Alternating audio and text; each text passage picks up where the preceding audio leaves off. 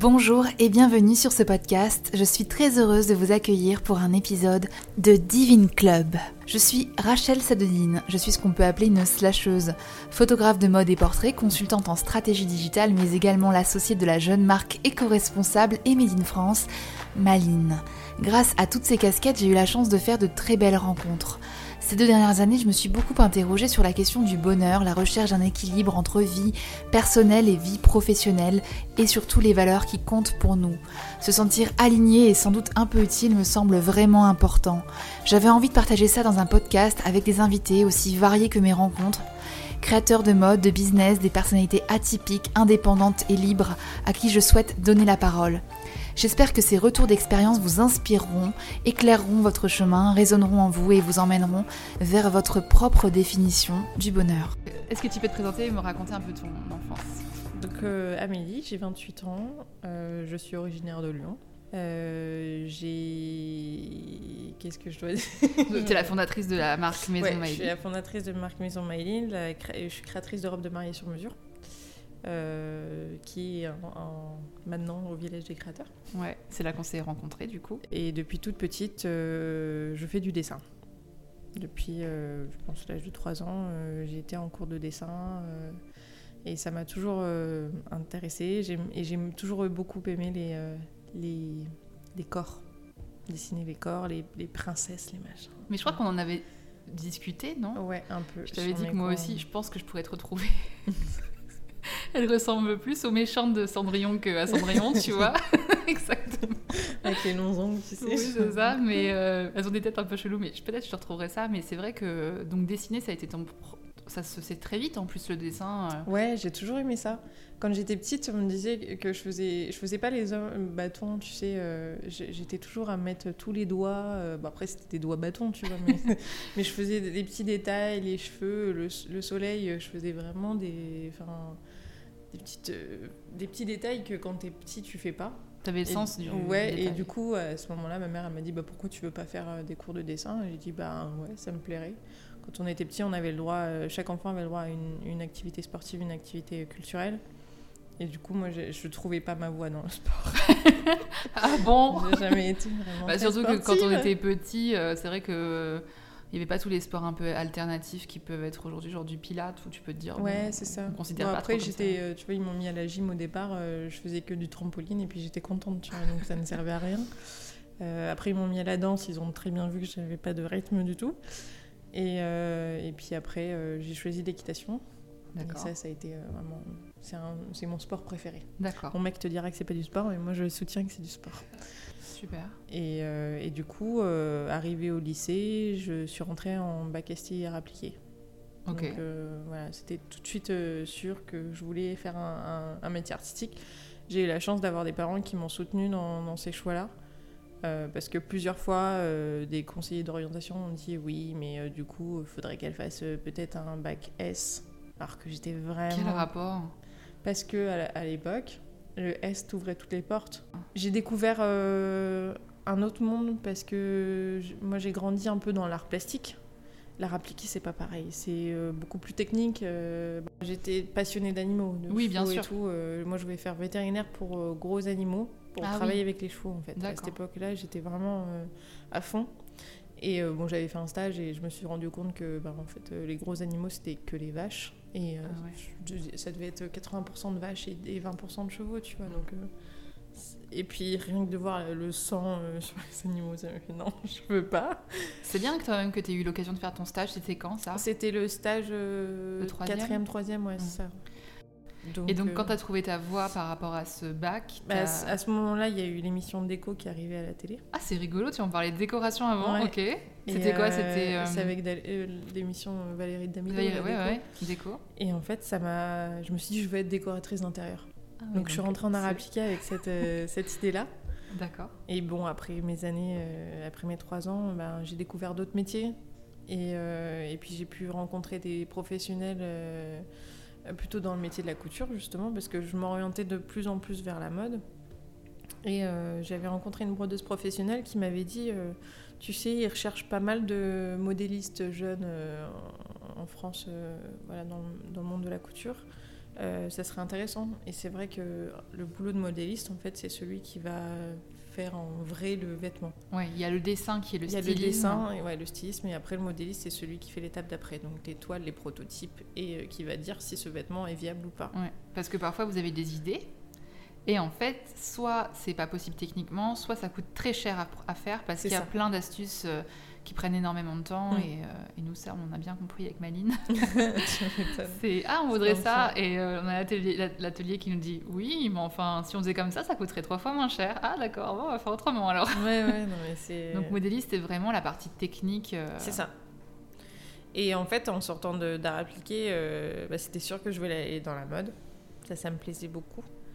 Euh, mais je voulais, je, je voulais faire euh, du technique. Donc, je voulais être modéliste parce que euh, pour moi, j'avais déjà fait beaucoup de, de, créati- de créatif, donc Ouais. en art appliqué, avant, en dessin et autres.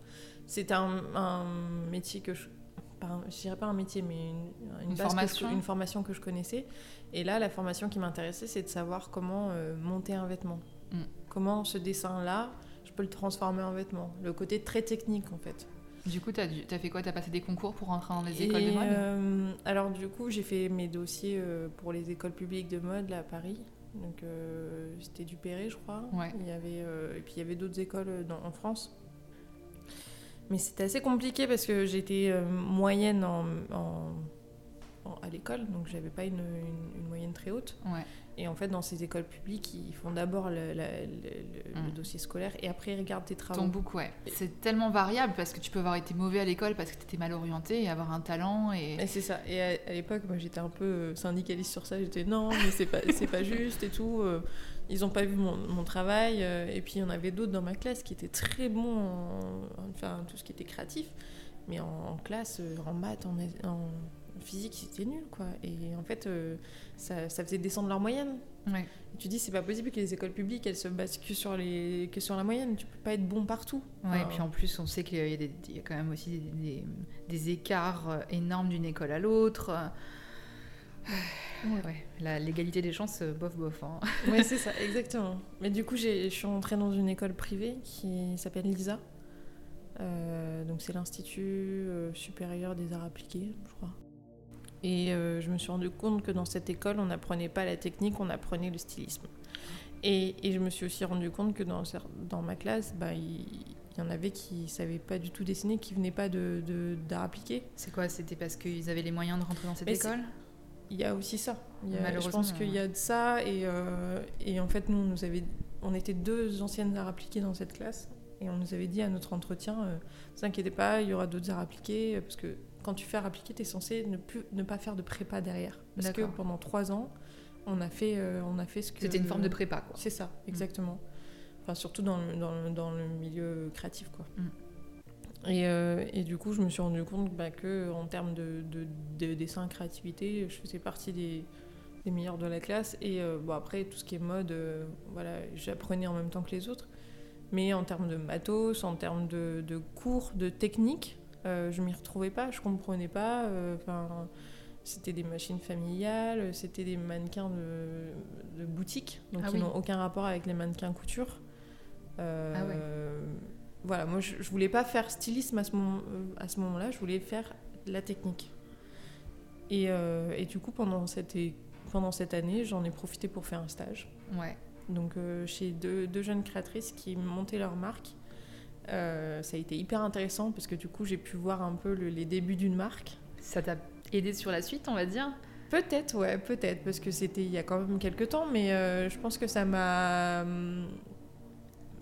euh, désacralisé un peu le côté cré- création d'une entreprise. Ouais. Parce que j'ai vu comment ça se passait. J'ai vu qu'il y avait pas mal de choses à faire. Oui, sans déconner. Au moins, t'étais pas naïve quand tu t'es lancée à ton tour. Mais Ouais. donc, tu fais ce stage avec ces deux filles. Elles Ouais. ont quoi comme type de marque? Alors elles font du prêt-à-porter de luxe, D'accord. donc des, des modèles qui sont euh, un peu androgynes. Ok. Donc c'était vraiment sympa, j'ai beaucoup, j'ai beaucoup appris avec elle euh, et c'est là où j'ai commencé à monter mes premiers protos. Donc c'était aussi euh, une fierté, tu vas te Bien dire sûr. tu montes des premiers protos, alors qu'à l'école je faisais pas ça. Et, et puis j'en ai profité aussi pour voir les, les autres écoles qui proposaient ce genre de, De, de formation. de formation plus technique. Et euh, je, je dirais pas que j'ai découvert cette école, mais je la connaissais déjà. J'ai l'école de la chambre syndicale de la couture parisienne. Euh, je la connaissais, mais en tant que privée. Donc euh, l'année, je crois qu'elle était à 10 000 balles. hors de, Oui, hors de question écoles pour moi. ce genre, ouais. Et en fait, ils avaient une, ils ont une partie en alternance. Ok, Et quand j'ai appris ça, je me suis dit, bah ouais. c'est ma faut que- chance. ouais, faut que j'y aille, faut que je trouve. euh, faut- Après, nous, on a de la chance, je pense, d'être une génération qui a vécu dans l'évolution. Ouais. La génération de nos parents, ça a été beaucoup plus co- compliqué de s'adapter. Et la génération qui arrive, c'est euh, les doigts dans le nez. peasy, ouais. Mais euh, je trouve que nous, on a une génération où l'évolution, on la connaît. On a vu euh, bah, ce que c'était les débuts d'Internet et on, on voit maintenant ce que c'est. On sait comment faire évoluer une marque. On, on apprend. Des fois, Ouais. c'est compliqué de, de trouver les nouveaux réseaux sociaux. Tu vois, je, parle, je pense à TikTok où tu te dis, bon, alors comment je vais l'utiliser, ça, ou les choses comme ça. Après, mais- oui, euh, ça c'est le fait d'être- il faut être accompagné aussi. Et, Ouais. euh, et ça, c'est sûr que TikTok pour toi, euh, vu ton positionnement, euh, bon, si tu fais des petites Ouais. sto- si tu t'en fais, c'est du plus, mais c'est pas. euh, je pense que j'irai plutôt sur le réel de Instagram, que voilà. TikTok. Mais c'est ça aussi, mais c'est vrai qu'on on- on a une immensité de possibilités et ce qui est difficile quand tu es seul ou, ou quasi seul, euh, parce que bon, toi tu es complètement seul, nous on est quasi seul, parce que quand on est Mm. quatre dans une entreprise ça reste vraiment pas beaucoup. Euh, bah, c'est vrai que c'est euh, de se dire euh, qu'est-ce que je privilégie comme euh, secteur, est-ce que, euh, est-ce que je sais pas, je vais sur LinkedIn? Euh, est-ce que je vais sur Pinterest? Toi, peut-être que Pinterest, ce serait un, un bon réseau pour toi. Euh, donc voilà, ça, c'est des choses aussi à, à appréhender, essayer d'avoir du recul. Enfin, c'est Mm. dur. quoi. Mm. Et surtout quand toi, tu crées. C'est-à-dire que nous, on, on- on- on crée, mais on, on a quand même des modélistes, etc. Toi, tu Ouais. fais tout de A à Z et j'aimerais que voilà, qu'on en parle aussi. Donc, à, la- à cette formation donc, de 4 ans, tu as obtenu ton diplôme? Oui, en fait, c'était euh, deux ans de, de CAP, euh, de CAP couture. Ok. Euh, et après, j'ai fait deux ans et demi de brevet professionnel. D'accord. Donc, ça a fait un peu tiquer au départ mes parents. Parce Parce que j'allais dire, le CAP, ça a mauvaise presse, alors qu'en réalité. C'est ça.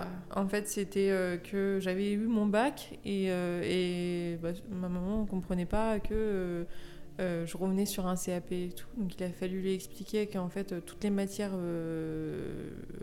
générales, je les avais plus. Moi, c'était le technique que je recherchais. Mm. Euh, de toute manière, dans le milieu de la couture, c'est pas les diplômes qui font que tu as, du boulot, c'est vraiment tes années d'expérience dans le, dans le métier. Donc moi, je voulais vraiment euh, apprendre les bases de la couture et, euh, et pour, pour après faire le brevet professionnel. euh, donc ça, c'est plutôt euh, modélisme. Ouais. Donc j'ai fait ça, euh, donc c'est 4 ans et demi en alternance. Donc j'ai fait 2 ans et demi dans, une dans un, euh, chez un fabricant, un sous-traitant D'accord. pour les grandes marques. Donc pour, euh, on travaille pour Saint-Laurent, Dior, euh, Louis Vuitton. on faisait les productions comme, comme les défilés. D'accord. Donc ça m'a beaucoup Vous étiez quoi? Vous étiez, vous- Quand tu dis sous-traité, c'est-à-dire qu'ils créaient les collections et vous, vous fabriquiez. C'est ça, c'était de la fabrication. D'accord. C'est un atelier de fabrication. Il y en a un peu comme toi tu fais avec Maline. Ok. Vous, vous envoyez dans un, un atelier de fabrication. C'est ça, ouais. Et nous on faisait ça. Enfin, je travaillais dans un atelier comme ça, euh, en, bah, sur Paris. Donc euh, donc c'était hyper un- un- intéressant parce que du coup j'avais euh, en face de moi des, Des très belles pièces, des des, belles pièces, matières. euh, les, les- les- les grandes marques que tu connais, dont tu rêves quand tu es petit, bah, là je les avais en face, dans les mains, j'ai pu travailler sur certaines pièces. Donc c'était hyper intéressant. Et euh, après, bon, termes d'humain, c'était pas la même chose, mais C'est des secteurs qui sont compliqués aussi. c'est hein. très compliqué, ouais. C'est très très compliqué. Et, euh, et puis après, euh, j'ai donc part- j'ai fait ces deux ans de couture dans, ce- dans cet atelier. Et après euh, mes deux ans et demi euh, de brevet professionnel, je suis allée euh, chez- dans une marque de prêt-à-porter féminin. Ok. Euh, bon, là, ça aussi, ça a été un peu galère en termes d'humain. Euh, et du coup, euh, moi, j'ai travaillé donc dans l'atelier et, euh, et j'ai eu quand même eu pas mal de choses à apprendre par moi-même. Ça a été un peu. T'étais avec des gens qui te formaient pas vraiment, quoi. Ah non, j'avais pas de formateur dans mes, euh, dans mes deux alternances. Et c'est ça le problème, en fait, que je regrette dans ce milieu-là. Je sais pas, peut-être dans d'autres métiers aussi, mais, euh, mais c'est qu'on te dit tu vas avoir un, Un tuteur. un euh, tuteur, mais en fait pas du tout. On te met, on te met dans, la, dans la masse et puis tu, tu te démerdes, quoi. Enfin, Ouais. Et... Le droit du travail, bonjour. Oui, c'est ça. ouais, en fait, on, je suis tombée sur des entre... peut-être pas la première, mais la deuxième, je suis tombée sur une entreprise qui prenait beaucoup d'alternants et de, de stagiaires, justement parce qu'on était moins cher Ouais. et qu'on faisait le même boulot. Enfin, moi, on m'a demandé de faire de la direction de, de- de production Alors que tu étais encore en alternance. alors que j'étais en alternance. Et que ça, c'est plutôt le travail de quelqu'un qui, est dans- qui est en CDI depuis quelques années et ça. qui évolue. Mais en fait, les pers- la personne qui était, euh, qui était à ce poste-là est partie. Ah. Et du coup, euh, moi, ça devait faire euh, même pas un an que j'étais dans la, dans la boîte et ils m'ont mis euh, à ce poste-là. Je leur ai bien fait comprendre que en- en- dans, à la chambre syndicale, on apprenait la version haute couture. On n'apprenait pas la version prêt-à-porter. Ah oui, en plus, donc c'est pas le même Donc, métier. il- donc c'est pas le même métier que j'étais. On m'a dit oui, mais t'es modéliste, donc tu devrais tout savoir. Bah, en fait, je suis pas modéliste, je suis en études. Ouais. Et, et puis on m'a demandé de faire de la gradation que je connaissais pas. On m'a demandé de faire des fiches techniques et en anglais parce que notre production était en Inde. Donc en fait, il y a eu pas mal de choses que j'ai appris par moi-même qui m'ont été bénéfiques pour plus tard et, euh, et je et, Et ça que je je- regrette pas, mais c'est- ça je fait un peu dans pas. la souffrance. Quoi. Ouais, c'est ça. C'est que cette euh, ouais Ouais, c'était assez compliqué cette Mm. période-là et je me suis dit est-ce que vraiment c'est ça que j'ai envie de faire quoi? Enfin, Bah, c'est sûr que hum, malheureusement ces métiers font tellement rêver, il y a tellement peu d'élus qu'il y a des choses qui sont pas du tout euh, respectées euh, dans ces milieux-là. hein. Ça c'est tous les métiers créatifs, euh, ça c'est quelque chose dont on a parlé aussi dans un autre podcast, mais il y a vraiment la partie rêve et euh, malheureusement ça permet, il y, a- il y a des choses qui sont trop permissives à cause de cette image de marque de travailler pour des grandes maisons, euh, les gens disent rien parce qu'ils savent que ben ils sont pas contents, euh, c'est oui, ça. next quoi. Bah, maintenant ça commence un peu parce qu'il y a eu euh, Balance euh, Ta maison d'élite bah, de couture, non? Ouais, il y a eu Balance, euh, c'était euh, Balance Bah, ta a- startup qui ouais, a commencé à bien et, et du coup ils ont fait ils ont fait Balance ta maison et, euh, et je suis abonnée à ce compte-là parce que je me dis je m'y reconnais Bah, vraiment tu m'étonnes. et, et je trouve que les langues se délient un peu et ça fait du bien parce que ça peut peut-être changer aussi. euh, Enfin, je sais pas si ça changera vraiment parce que le monde de la mode parisienne est quand même bien. Je pense que de toute façon, tous les combats sont bons à mener et Mm. ça éduque aussi sur ce qui est, ce qui est juste, ce qui l'est pas. Ça ouvre, ça ouvre la parole. Ça permet aux victimes de se retrouver et éventuellement de porter plainte. Parce et de que... se dire, euh, bah en fait, ce que je vivais, c'était pas normal. Ouais. Parce qu'on l'accepte. Enfin, moi, je l'ai accepté. je- J'ai pris pour mon grade hein, pendant ces 4 ans et demi de- d'alternance. Euh, Enfin, si j'avais pas, si j'avais pas eu euh, ce, ce respect un peu là, et puis je suis pas du genre à, à rentrer dans le tas. Ouais, t'es pas, pas quelqu'un qui est dans le conflit. Non, moi, je vais plutôt prendre et, euh, et c'est pas grave. Laisser couler. Donc c'est vrai que des fois, c'est pas, c'est pas bien. Non, c'est euh, c'est sûr. Après, on fait qu'avec ce qui on est. Hein. Voilà. On peut pas non plus. Et, euh, et en fait, dans ce milieu-là aussi, c'est tu, tu connais un tel et un tel et un tel, c'est bon. Tu connais personne, c'est compliqué. Donc Ouais. moi, je suis arrivée, je connaissais personne. Donc il a fallu que je ferme un peu ma gueule pour, euh, pour me dire, parce que si je l'ouvre, bah, je vais être cramée dans plusieurs, euh, dans plusieurs entreprises. Bah, disons que c'est un peu, un peu ça qu'en tout cas, on, on te fait comprendre et on te sous-entend quand tu et commences à un ça, peu et c'est- ouvrir. et c'est comme ça que ça marche. Ouais, a- t'as- vu, toi, des gens se faire euh, Bien sûr. Blacklister, entre guillemets. C'est euh, ça. mm. Des personnes qui, qui, qui, qui n'étaient pas euh, euh, les meilleurs travailleurs du monde, mais du coup qui sont interdits de travailler dans plusieurs maisons. Ah ouais. Parce que tout le monde se parle. Et à la, suite de ça, comment tu t'es sentie? T'as pas eu un petit down après tes études? Euh, si, beaucoup parce que je me suis dit, je me suis posé la question sur euh, ma place en fait. Est-ce que c'était vraiment euh, le monde de la mode qui me plaisait? Parce que ça détonnait un peu avec, avec qui j'étais. À un moment donné, je pense que je suis arrivée à, à une étape où je me disais, il faut que je fuis cette ville. C'est vraiment, je me, sens, je me sentais plus moi-même. J'avais j'avais l'impression de porter toujours un masque et euh, de jamais me retrouver. Donc euh, j'avais des objectifs, j'avais envie de voyager. Je me suis dit, bon, bah, je bosse un petit peu en, en intérim, parce que l'intérim, ça marche beaucoup dans, dans la mode. Pendant les collections, on a des... Ouais. Parce qu'il y a des grosses périodes de rush, donc on cherche beaucoup de, de personnel et puis après, euh, ça redevient normal. Exactement, donc donc c'est intéressant l'intérim quand tu travailles dans la mode, parce que tu as quasiment du boulot tout le temps. Ouais. Euh, après, c'est des horaires, des fois, surtout en période de collection, où euh, moi, tu vois, une fois, j'ai commen- je suis rentrée du boulot. Enfin, j'ai embauché à 9h. je suis... J'ai fini le travail à 6h30 du mat. Ah ouais, donc t'as fait deux jours en, trois jours en un. C'est ça. bah ouais, parce que. Exactement. Et, euh, et je renchaînais une mission à 14h. Ah ouais. Donc il a fallu le temps que je rentre chez moi, que je, Que tu te laves. que je me lave, ouais. Que, tu... que je mange un petit peu. Même Que si euh, quand tu es dans des émissions d'intérim, tu as toujours de la bouffe, hein, ils sont quand même bien. euh, bien Oui. Enfin, les maisons t'accueillent euh, quand même bien. Ouais, ouais. Surtout Saint-Laurent du Saint-Laurent. Saint-Laurent, ils sont bien quand même. Ah, Saint-Laurent, je crois que c'était la meilleure marque euh, dans laquelle j'ai bossé. Euh, oui, c'est des maisons euh, qui génèrent de l'argent, mais aussi qui ont des difficultés, surtout sur Mm. la partie textile. C'est pas forcément ça qui leur amène le plus d'argent. Ouais. Aujourd'hui, les maisons, elles vivent beaucoup de Parfum. Du parfum, euh, euh, cosmétiques. des ouais. cosmétiques, etc. Donc c'est vrai qu'il y a toujours cette image de marque, Mm. de waouh, du Saint Laurent ou n'importe quelle autre marque. hein. Mais la réalité, c'est que c'est souvent pas ça qui les fait vivre. Donc euh, Ouais, donc c'est vrai que c'est pour ça qu'il y a une pressurisation et sur euh, les petites mains. Euh, On travaillait dans, un lieu qui était quand même ouf parce qu'ils ils avaient privatisé une partie du euh, Grand Palais. C'est ce que j'allais dire, euh, c'est pas le Grand Palais ou le Petit Palais, j'ai des souvenirs de ça. Bah, c'est le Grand Palais, je crois, si je dis pas de conneries.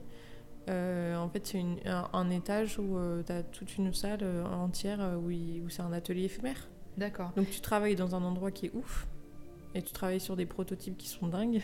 Donc ça, c'est les quelques semaines avant le défilé, par exemple? Ouais, c'est ça.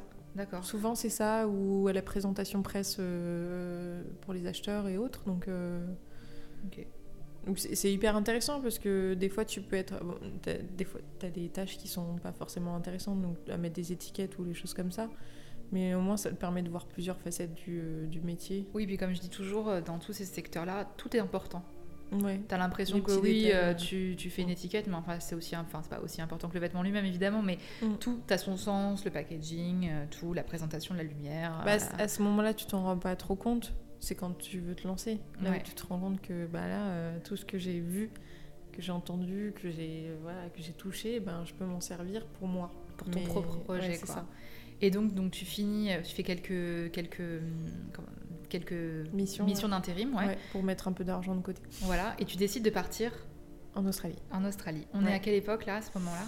Euh, on est en 2016. D'accord. Euh, ouais, on est en 2016. Euh, mon projet, ça faisait, euh, ça faisait depuis la fin de mes études que j'y rêvais. J'en rêvais plutôt. Et, euh, et à la fin de, de mes études, je me suis dit, bon, bah, j'ai pas l'argent pour, donc je vais Oui. bosser un petit peu. Et, euh, et puis je partirai. Et j'étais sûre que je, que je partirais. C'était vraiment euh, dans ma tête, je veux partir, je veux partir loin. On me demande souvent pourquoi l'Australie, parce que c'est C'est le bout du monde. C'est loin. parce que ça fait rêver en même temps. C'est Mm. les grandes plages et machin. Et puis euh, c'est c'est loin. Et puis c'est anglophone aussi. Et moi, je voulais perfe- perfectionner mon anglais. Ce qui est important dans ce métier. euh, aussi, Exactement, ouais. ouais. Et du coup, euh, l'Australie. Et puis c'est un lifestyle qui n'a rien à voir avec Exactement. la vie de Paris. Exactement. C'est vrai que ouais. euh, en France, on est vachement sur les horaires, sur travailler longtemps, sur. euh, Enfin voilà, Mm. l'Australie, euh, mon, mon copain a, a pas vécu, mais une copine là-bas. Pauline, elle a travaillé là-bas. Donc ça, c'est un endroit que tout le monde, dont tout le monde me parle. mais c'est vrai que le côté à 5 heures, je, me barre, je vais à la plage. Alors peut-être que si on avait la plage à Paris, ce serait un peu différent, mais enfin je crois pas. hein, Après, nous, moi, euh, j'ai, j'ai- enfin, j'ai vécu à Melbourne, donc je peux pas te, je peux pas te dire si ça marchait vraiment ce côté où je me lève à 5 heures et je vais à la plage pour surfer, parce que euh, enfin, la mer qui est à côté de Melbourne, l'océan, c'était pas euh, comme Sydney ou comme Ouais. euh, un peu plus haut, mais euh, mais t'as quand même un lifestyle un peu plus cool. Ouais. À la cool, vraiment. Donc ça, donc c'était vraiment un. Ça devient un- saisissant de contraste. Ouais, c'est ça. Et vraiment, ça ça m'a fait du bien. Un grand Sans bien. Je me suis dit, mais il y a des gens sympas ailleurs. En plus, Et- quand tu arrives avec tes françaises et que t'es parisienne, est-ce que ça avait eu un. Parce qu'il me semble que tu as travaillé du coup pour une marque là-bas? J'en ai, j'ai, euh, j'ai travaillé pour plusieurs marques. Ouais. Bah, ça a sur- été un avantage pour toi de- d'arriver Ouais. de Paris et d'avoir euh, ce parcours? En fait, mon CV, euh, ce, que, ce que je ressors de ces années parisiennes, c'est un énorme CV avec des gros noms dessus. Ouais. Euh, et et j'en suis contente. Et ça m'a ouvert des portes en Australie. Ça m'a pas ouvert des portes sur, sur- en France, sur, Ouais. euh, sur Paris, mais ça m'a ouvert des portes euh, à l'étranger. Ouais. Et euh, bon, au départ, je suis partie en Australie. Je me suis dit, bon, c'est pas grave si je fais pas de couture. je pars pour un an en working holiday. Ouais.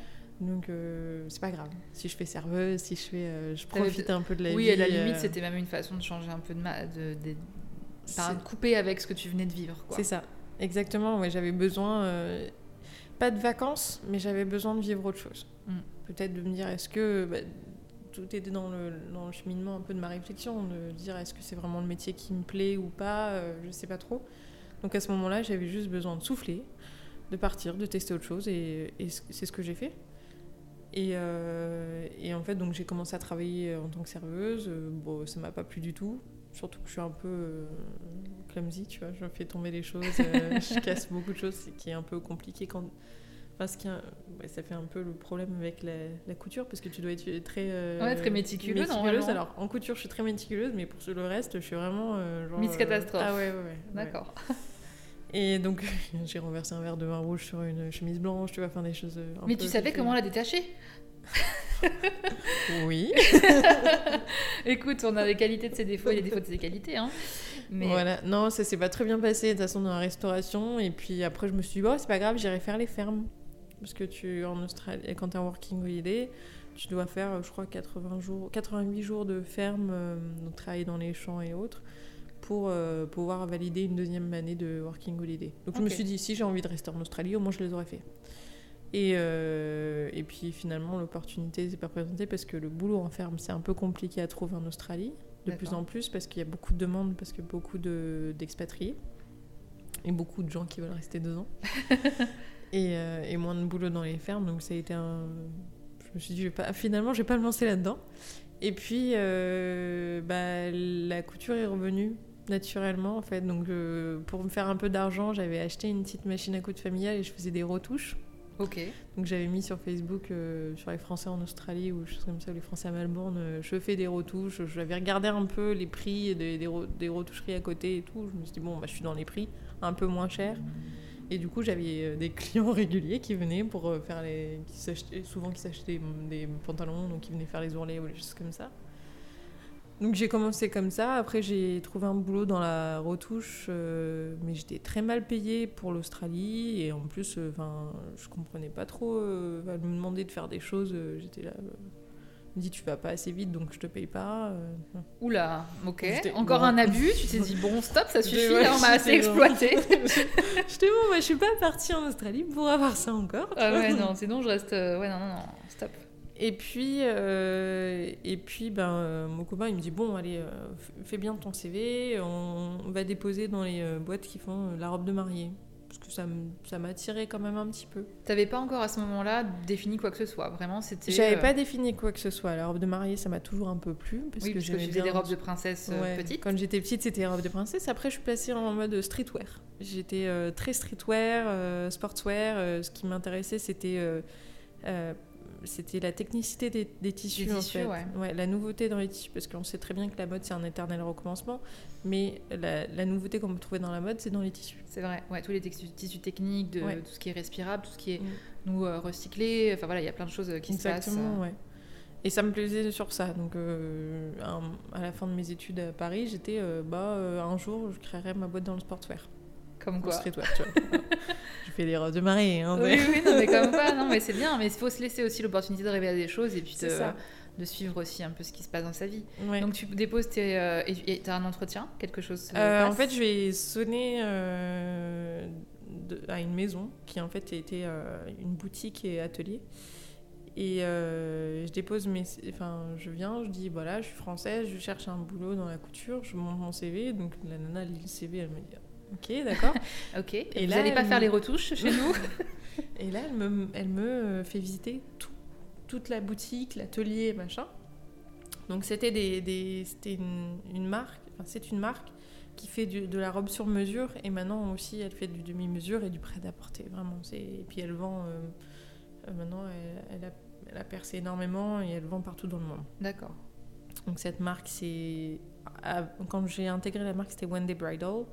Et maintenant, c'est Kaya Studio. Ils ont changé. Euh, Kaya, c'est le nom de la créatrice. Et du coup, ils ont tout changé euh, il y, a, genre même un an, je crois. D'accord. Et, euh, et, en voyant tout ça, j'ai fait, mais grave, c'est là que je veux travailler, quoi. C'est là que je veux travailler. Elles ont l'air tellement cool, hyper ouvertes. À Paris, jamais on te, tu déposes un CV, jamais on te fait visiter les ateliers, de peur que tu sois en, mode. Un espion. un espion, voilà, ou des choses comme ça. Tu vois, jamais on te montre ça. Donc je me suis dit, ah, c'est génial, je veux travailler là. Et du coup, elles m'ont fait faire un essai euh, un, vendredi. Donc ils étaient, on était en pleine saison de mariage, donc un peu dans le rush. Donc elles m'ont dit bon, reviens lundi pour qu'on fasse un nou- nouvel essai. Et euh, la semaine d'après, j'étais embauchée en temps partiel. Et, euh, et deux semaines après, j'étais embauchée en, temps complet. Ah ouais.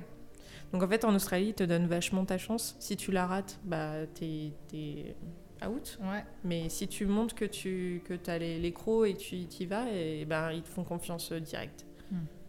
Et Est-ce que ça a été un déclic du coup, cette aventure dans une marque de robe de mariée pour Ouais. toi? Ouais. Parce que j'ai découvert un nouveau style. Je trouve qu'en France, on est quand même encore très traditionnel. Mm. Et, euh, et en Australie, ils, ils ont pas froid aux yeux en fait. C'est pas c'est le cas de le dire. Ouais, c'est ça. et euh, et c'est ouais, vraiment quelque chose qui m'a qui m'a attiré euh, le côté un peu euh, sexy, extravagant. euh, ils vont beaucoup travailler les perles, euh, la transparence, euh, les, les du corps. Et que tu, que tu sois avec des formes ou pas de forme, tu vois, que ça, ça va très bien. Une, une, coupe sirène peut très bien aller, une, une 44 qui a des belles hanches et tout, que, et une, une 38. euh, voilà, c'est en fait, c'est tout un autre univers que j'ai découvert. C'est toute une autre vision du corps de la femme aussi. euh, Exactement. Parce que c'est vrai que si tu as travaillé dans des maisons de couture, en plus il y a quelques années, même si ça commence tout Mm. doucement à évoluer, c'est extrêmement stéréotypé. Les filles sont depuis 15 ans de plus en plus minces. euh, Donc c'est vrai que c'est euh, le vêtement ne s'adapte pas au corps de la femme dans la couture française, en tout cas euh, traditionnelle. Non, mais c'est vrai que je pense à ça, je me dis, les, les, les mannequins modèles sur les podiums mannequins, c'est, tu es censé mettre en valeur le vêtement. Enfin, sans, c'est un métier, quoi. Oui, oui, bien sûr. Donc c'est vrai que plus t'es, plus t'es mince, plus bah, le vêtement va juste tomber sur toi.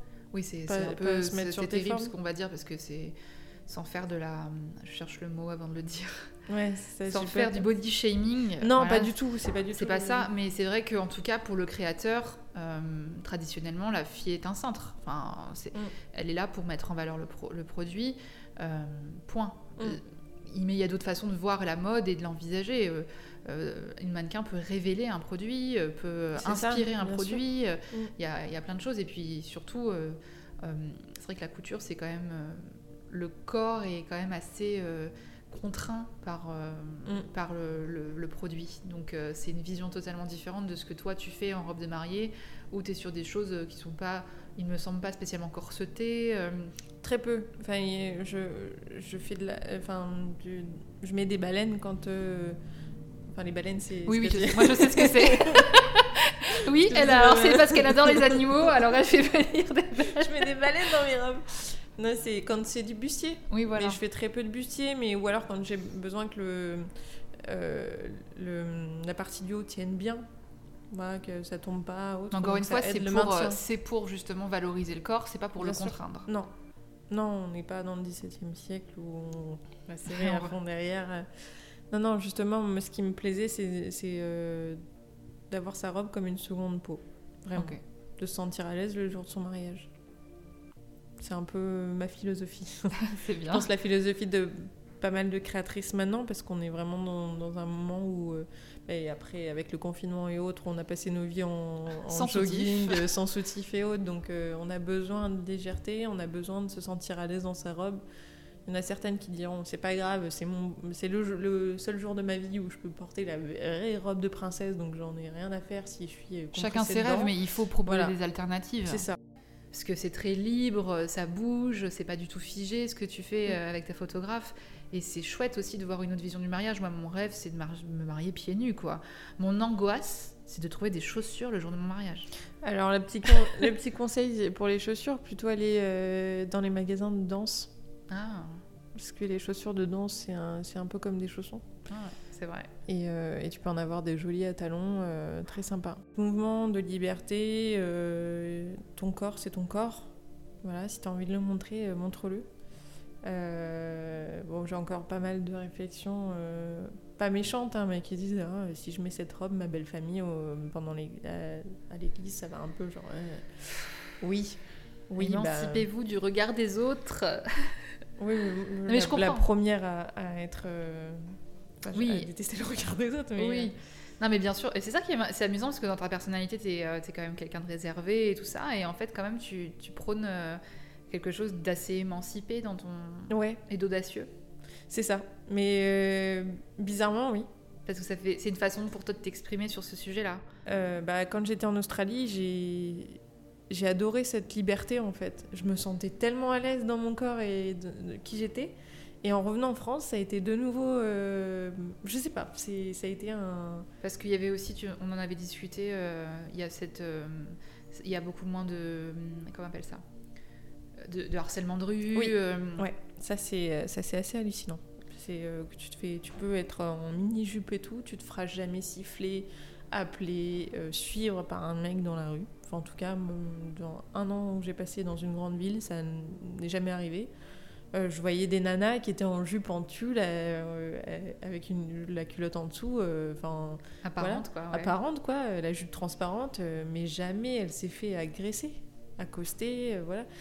Et, et même quand tu es, dans la- un, quand t'es dans un bar, tu laisses ton sac sans surveillance, personne ne viendra Ouais. Il y a choper. moins de vols aussi. Il y a moins de vols. En fait, c'est un pays qui est, qui est vachement sur les, sur les règles et les gens suivent les règles. J'ai sorti ma collection 2021, Ouais. donc ma collection un peu plus euh, bah, couture prête, euh, sur mesure. Ouais. Et puis, euh, et puis bah, vu le calme Ouais. qu'il y a eu, les confinements qui se sont répétés, comment, les personnes, enfin l'indécision à signer une robe, je me suis dit, ben là il faut, il faut que je, faut que je me réadapte, faut Ouais. que je sorte quelque chose qui puisse aller pour tout au, au budget et puis euh, au délai aussi. Oui, parce que forcément, tu mets combien de temps toi pour réaliser une robe sur mesure?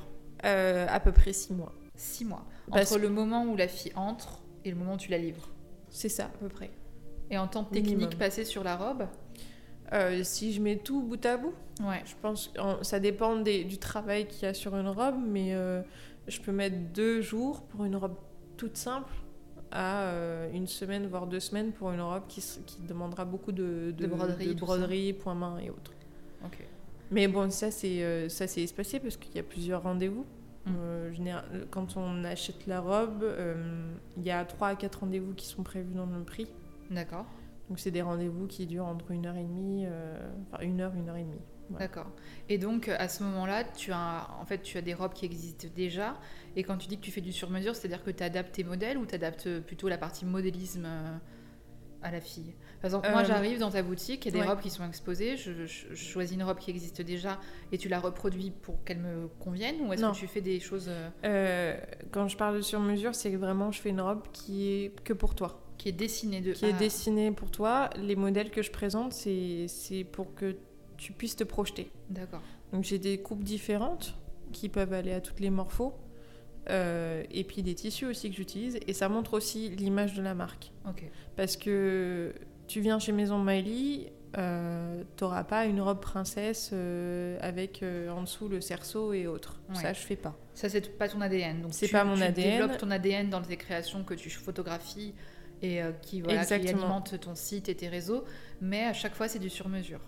C'est ça. Pour la plupart, c'est du sur-mesure, oui. J'en ai qui commandent exactement la robe euh, exacte. Donc là, ça sera fait, fait à ces mesures. Ouais. Mais pas du sur-mesure pur et dur euh, où on va euh, changer, on mettre cette manche-là ou la jupe de, ce- de celle-ci sur le haut de celle de l'autre. Enfin, c'est vraiment... euh, J'en ai aucune mariée qui a la même robe pour le moment. Super. Donc ça, ça me plaît Donc aussi ça, parce c'est qu'il y a ce côté euh, créatif voilà. qui reste et qui me plaît énormément. Ouais, j'imagine. Et puis tu peux adapter effectivement à une spécificité si la fille est beaucoup plus petite, si la fille est plus grande, si elle a plus Exactement. de poitrine, etc. Ouais, c'est ça. C'est qu'on fait vraiment pour elle, quoi. Euh, tu peux faire un, un 58 comme tu peux faire un, un 34. euh, je fais. Je m'adapte. Ça, c'est important parce que c'est une grosse angoisse pour les filles euh, plus size, on en avait discuté, Ouais. euh, de trouver une robe de mariée. Alors après, évidemment, t'es pas non plus sur des budgets euh, de, de prêt-à-peu, hein, donc c'est normal Non, que... ouais, c'est sûr. C'est sûr que c'est pas adapté à tout le monde, mais en tout cas, ça existe d'avoir des, des Mm. marques qui s'adaptent complètement à, à toutes les tailles. Et du coup, cette, euh, ce travail-là, donc, il commence avec ce premier rendez-vous. Ensuite, tu fais une proposition d'un dessin, quelque Oui, chose de alors dessiné. à la suite de ce rendez-vous-là, je- j'envoie le devis et, et un dessin du, de la, du, gro- enfin, du modèle choisi. Ouais. Euh, S'il y a une hésitation entre plusieurs tissus ou plusieurs modèles, généralement je fais deux croquis et deux devis. Ok. J'irai pas au-delà parce que c'est un travail que je fais quand même gratuitement entre guillemets. Ouais. Euh, parce que du coup, si, Si ça signe pas, si bah ça voilà. signe pas, moi Ouais. c'est un peu, un peu dans le baba. Mais c'est vrai que voilà, quand vous allez voir une créatrice de robe de mariée, c'est quand même un vrai travail euh, Oui, personnalisé. Ouais. Donc, euh, Bah, le travail, il commence dès, dès la, la première rencontre. Ouais. Vraiment.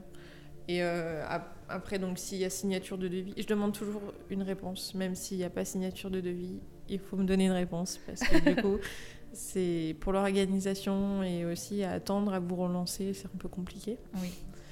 Euh, Soyez respectueux des gens avec qui vous travaillez. Vous Surtout les indépendants. On n'est pas, Oui, des, on n'est pas des grosses boîtes euh, qui On tournent n'est sans pas ça, des quoi. machines, on a besoin euh, d'avoir vos réponses, qu'elles soient négatives ou pas, on ne le prendra pas personnellement. Ouais. Justement, moi, les, les mariées qui me disent j'ai trouvé ma robe, bah, je suis heureuse pour elles parce qu'elles ont trouvé celle- la robe qui, qui, qui s'adaptait au mieux à, à- à leur morpho, à leur goût. Ouais. Et, et- et voilà, ça montre qu'elles sont.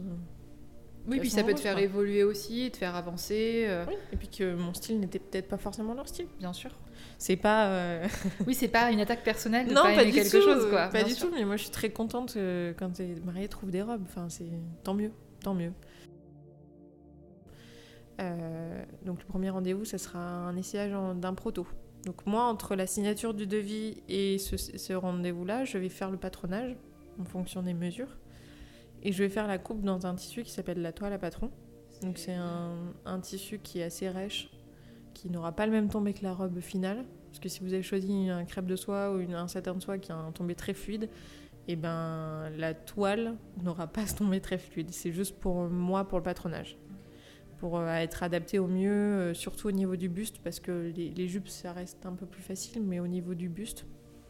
Et euh, comme ça, je peux modifier mon patronage après. Et après ce rendez-vous-là, bah, du coup, je modifie le patronage s'il y a modification, et je coupe dans le vrai tissu. Ok, Voilà. donc là, c'est comme ça commence. euh, Là, ça commence. euh, c'est la magie qui commence à opérer. C'est ça. Donc je vais faire la base de la robe dans le, dans le vrai tissu. Il y a un deuxième essayage où là, ben, donc, la robe sera pas doublée. Euh, si, euh, si elle a des perles par-dessus, elle aura les perles. Enfin, c'est vraiment, elle aura le, le visuel de la robe sans les finitions. Ok. Et euh, parce qu'il y a forcément, il y a souvent des retouches entre la toile à, à patron et le tissu. À cause justement du tissu. À cause du tissu, parce que le tissu euh, va un peu plus bouger, va vivre, alors que la toile à patron, moi je l'appelle la tente. Tu sais, des fois quand c'est des, quand c'est des Oui, ça- ça reste droit, ça reste comme ça. Et ouais, c'est, euh, enfin, tu vois pas avec le visuel. Elle fait des gestes avec ses mains. non, mais c'est vrai, euh, nous, c'est vrai qu'en en- en lingerie, ça se passe. Il n'y a pas ce côté-là parce que c'est de la lingerie, du coup, euh, je suppose Mm. que c'est pour ça qu'il n'y a pas ce côté patron euh, hyper euh, en toile. Et Mm. puis vous, vos toiles, c'est plutôt de quelque chose d'élastane. Bah, du coup, des- en fait, on passe directement avec un premier test de, tissu. Mm. Parce que je pense que parce que justement l'élasticité sur un, un produit comme la lingerie, c'est tellement important d'un tissu à l'autre qu'on peut vraiment pas. euh, C'est ça, et puis en termes d'investissement dans la matière première, elle est moindre. Parce que du coup, tu as moins de tissu que sur une robe. Oui, c'est sûr aussi, ouais. Moi, si. J'ai. Enfin, on va pas Oui, dire que j'ai pas le droit à l'erreur. Oui, oui, euh, vu les coûts des tissus, je suppose euh, que tu peux pas te permettre. euh, Il y a combien de mètres, par exemple, sur une robe standard en moyenne euh, Entre 2 et 2 mètres 50. Ouais, voilà. Nous, on est sur des 0, quelque chose, quoi. Ouais. Donc, Ouais. euh, non, mais forcément, ça, ça joue. Et puis, bah, c'est vrai que sur le, sur le côté élastique de la, du, du produit, pour nous, euh, Ouais. puis on fait du, enfin, du prêt-à-porter, donc c'est encore un, un autre, un autre sujet. Pour ta collection civile, je voudrais juste revenir là-dessus. Donc, tu as, fait le choix de. Enfin, t'as pas fait vraiment le choix, c'est, c'est une opportunité qui s'est créée avec. euh, C'est une opportunité ouais, qui s'est créée. En fait, la collection civile, j'avais euh, déjà cet objectif dans la tête depuis quelques temps. Et la crise et le fait de s'adapter euh, est arrivé euh, très vite. Et je me suis dit, mais en fait, c'est maintenant qu'il faut que je la sorte. Parce que c'est maintenant. qu'elle prend son sens aussi. Voilà, c'est ça. C'est ça. Parce que du coup, tu peux aussi avoir envie de finalement te marier, on va dire euh, officiellement euh, dans un petit comité, et puis peut-être faire une fête dans un Exactement. an. euh, C'est un Exactement. peu ce que fait les choix qui sont faits en ce moment en tout cas. Exactement, et puis t'as pas, pas envie aussi de... Peut-être tu dis à la dernière minute, du coup, on va maintenir le mariage, mais j'ai toujours pas ma robe, oh mon dieu, et j'ai pas le budget pour, oh mon dieu. Tu Ouais. vois, donc tu vas, tu vas arriver, et tu dis, bah oui, j'ai la collection civile, euh, il y a possibilité de changer les tissus si tu as envie. Après, ça peut aussi varier le prix de, de la robe, parce qu'un tissu peut être plus ou moins cher.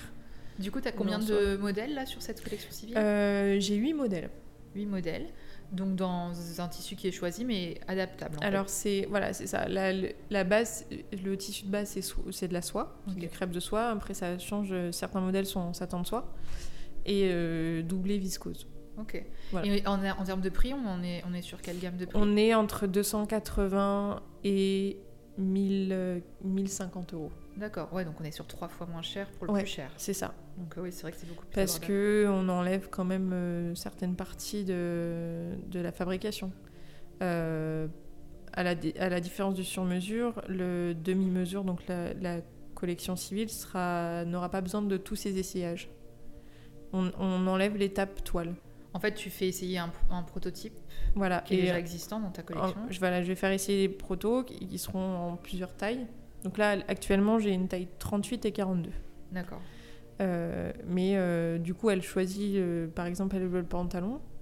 Donc je vais voir quelle taille elle fait, je vais prendre ses mesures, quelle taille elle fait. Si elle fait un 42, et ben, je couperai le pantalon en 42. Ouais. Et après, on, on viendra faire les modifications directement sur le tissu. D'accord. Donc ça t'enlève vraiment une- un bon temps de travail. Parce que j'ai pas à refaire un patronage et j'ai pas à faire une toile. Et, Donc puis c'est tu- pour et ça- puis là, le modèle il existe déjà, donc euh, ce qui existe quoi. C'est ça. Même si tu changes de tissu, tu. C'est ça, Ouais. exactement. On a les, on les formats. euh, par contre, cette collection, on peut pas rajouter une manche ou, euh, ou euh, couper la, la jupe ou autre parce que du coup, ça n'aurait plus de sens. Bah, du coup, Tu passes en oui, tu sur, sur mesure. Voilà. Et du coup, tu as fait le shooting là, là, il y a deux semaines, dix jours, un truc comme ça Non, j'ai fait le shooting vendredi. Ah oui, non, c'est encore plus récent, on est jeudi là. Donc il y a une, même, pas, même pas une semaine. Ouais. tu as choisi euh, plusieurs modèles. Comment ça s'est passé pour toi, le shooting? Oui, alors euh, j'avais en- j'avais envie de, de montrer que certains modèles pouvaient être portés par euh, des tailles différentes. Euh, du coup, j'ai choisi une modèle qui faisait un 36-38 à peu près et une modèle qui faisait un 42. Super, donc il y a Clara, que Clara. je connais, euh, je la connais pas en vrai encore, mais... et Mais le- tu vas la voir beaucoup sur les réseaux sociaux. Oui, bah pas oui. mal Bon, je la vois déjà beaucoup sur le Ouais. site de Maline, vu qu'on la suit. Euh, et l'autre modèle s'appelle? Julie. D'accord. Et donc c'est une séance qui est organisée avec ta photographe, c'est une fille avec qui tu travailles depuis longtemps? Oui, euh, Coco, euh, c'est une photographe lyonnaise qui travaille avec les marques et elle fait aussi du soin par l'image et, et aussi photo de couple. J'aime beaucoup euh, sa façon de travailler parce qu'elle est, elle est très mode et très libre aussi. Ouais. Et c'est, on a commencé à travailler ensemble avec plusieurs shootings d'inspiration mode. On a beaucoup apprécié de travailler ensemble et du coup j'ai fait appel à elle pour mon shooting collection 2021 et euh, ça a été un super moment parce que y a, on n'a pas eu besoin de, de se dire beaucoup de choses. On, on travaille super bien ensemble. Ouais, vous êtes connectés. On fait. est très connectés. Elle sait que je veux quelque chose qui soit assez mode et, euh, et après je lui laisse carte libre en fait. Donc, euh, le shooting collection euh, de cet été, euh, c'est super bien passé. J'avais trois modèles. Là, je voulais plutôt montrer la diversité des, des modèles. Donc, euh, donc j'avais des, des, des, Des ethnies différentes. des ethnies différentes et des morphos différentes aussi. Donc ça s'est très bien passé. Et, euh, et là, pareil, je voulais montrer euh, la différence euh, en taille. Ouais. Parce que c'est pas tout le temps qu'on voit des grandes tailles, enfin je dis pas grande grande taille, mais des, des, des- des personnes en 42 dans du mariage. Oui, ça commence un petit peu plus, mais, euh, mais ça reste quand même assez compliqué. Ouais, c'est du, on appelle ça mid-size, je crois maintenant un peu les tailles 42, 44. Parce Ouais, c'est vrai que la grande taille, c'est plutôt au-dessus du 46, la vraie grande taille. Mais après, euh, c'est vrai que... Sachez que, j'en fais aussi. hein. Oui, oui, non, mais bien sûr, t'en fais. Hein. Non, mais, mais c'est juste pour te dire que, effectivement, parce qu'il y a des gens, on a toujours les- tous les discours, quand on dit grande taille en 42, on nous dit n'importe quoi, machin. Sauf que la réalité, c'est que dans les défilés, les filles, elles font un 36, voire un 34. Donc, Mm. euh, déjà, il faut aussi se remettre dans un contexte. C'est comme- 34, hein. Ouais, plutôt 34. Euh, en photo, elles font plutôt un 36, parce que les Mm. modèles photo n'ont pas Mm. besoin de faire un 34. Euh, elles sont moins grandes aussi. Par exemple, une, modèle, mannequin, une mannequin euh, commerciale, elle va pas faire 1m80. Ouais. elle peut faire 1m80, mais elle va plutôt faire 1m75, 76, et plutôt un 36. Alors qu'une mannequin euh, qui défile, c'est pas les mêmes. euh, voilà, il y, a- il y a des critères. Alors après, on est d'accord, on n'est pas d'accord avec ces critères. En tout cas, on fait avec. Et quand on parle professionnellement, on est obligé d'utiliser ces mots-là qui peuvent parfois heurter. Quand on entend 42 grande taille, tu dis, euh, pardon, Non, c'est la taille standard chez beaucoup de femmes en France, c'est sûr. Mais euh, toutes les femmes qui font un 42 euh, en France font pas non plus un 1m75 ou pas 1m80. Et puis, euh, et puis bon, bah voilà, comme tu dis, sur les magazines, on voit des 36, donc on n'a pas la, la notion de ce qu'est un 42, euh, enfin, ce, ce vêtement-là, qu'est-ce qu'il peut rendre sur un 42 c'est ça. Moi, je fais un 42, ben, j'ai été souvent surprise par, euh, par rapport euh, aux essayages que je faisais. Oui, par rapport au rendu. Et puis bah, alors là, on passe sur clairement le modélisme. Est-ce qu'il est vraiment adapté à une taille 42 euh, La Mais, euh, gradation euh, C'est ça, moi je vois des. euh, J'ai aussi des bouquins en modélisme. Quand je regarde les, les différentes tailles, les différentes mesures, je me dis c'est pas possible.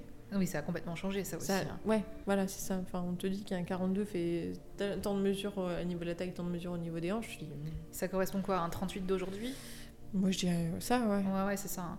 Parce que ça, ça, c'est aussi un truc qui me fait rire quand on me dit euh, non, mais euh, comment elle s'appelle? Marilyn Monroe, elle faisait un 42. Oui, elle faisait un 42 de l'époque, elle faisait un 38 d'aujourd'hui, en Mm. fait. Donc, ça, c'est aussi important euh, de comprendre que le corps, il évolue d'année en année, enfin, de décennie en décennie. Et puis je pense qu'il faut, en fait, il faut vraiment pas penser par rapport aux tailles de vêtements. Parce que tu peux aller dans, chez une marque et faire un 42 et aller chez une marque et faire un 36.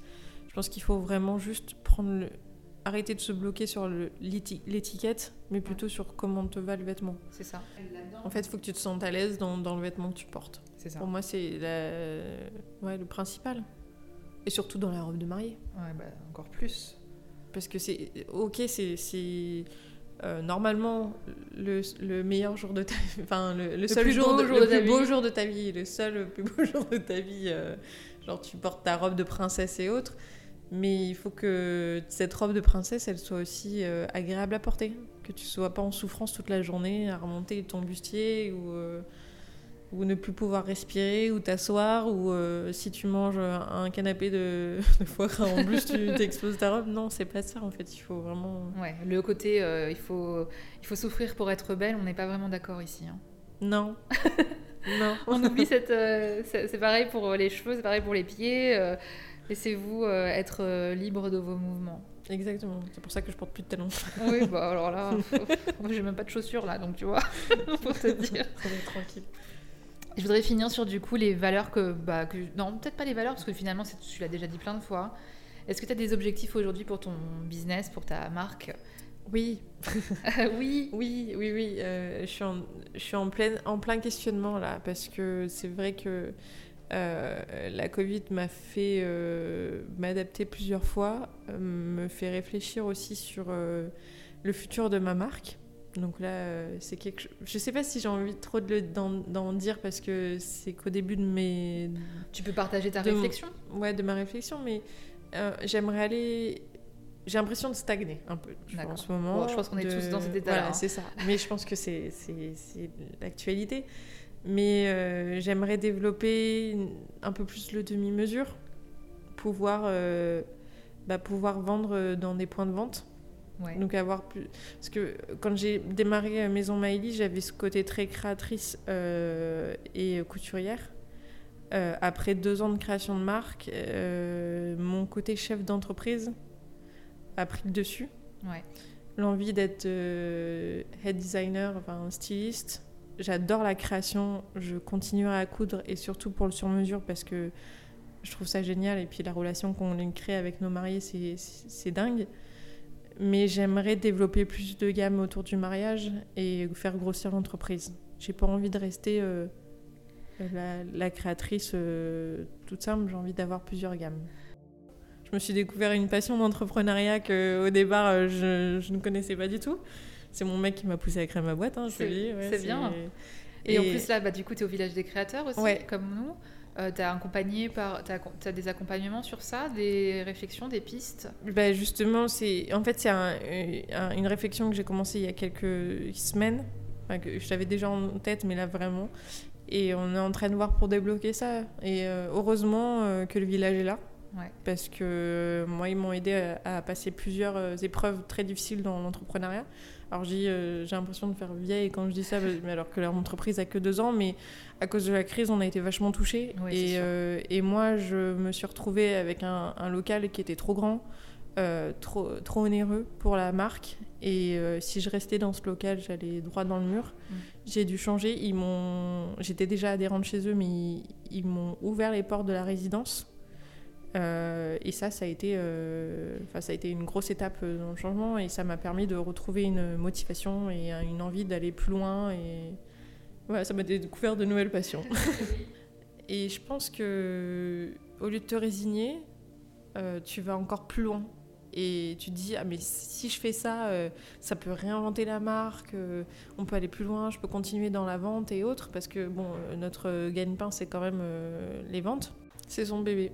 Merci beaucoup à Amélie de Maison Miley de m'avoir accordé cette interview à propos de son parcours dans la mode, avec ses expériences de petites mains dans les grandes maisons de couture, son expérience à l'étranger en Australie et les coulisses de sa marque. Si vous avez aimé notre échange, n'hésitez pas à nous l'indiquer avec 5 étoiles et à le partager à vos amis. A très vite pour un nouvel épisode de Divine Club.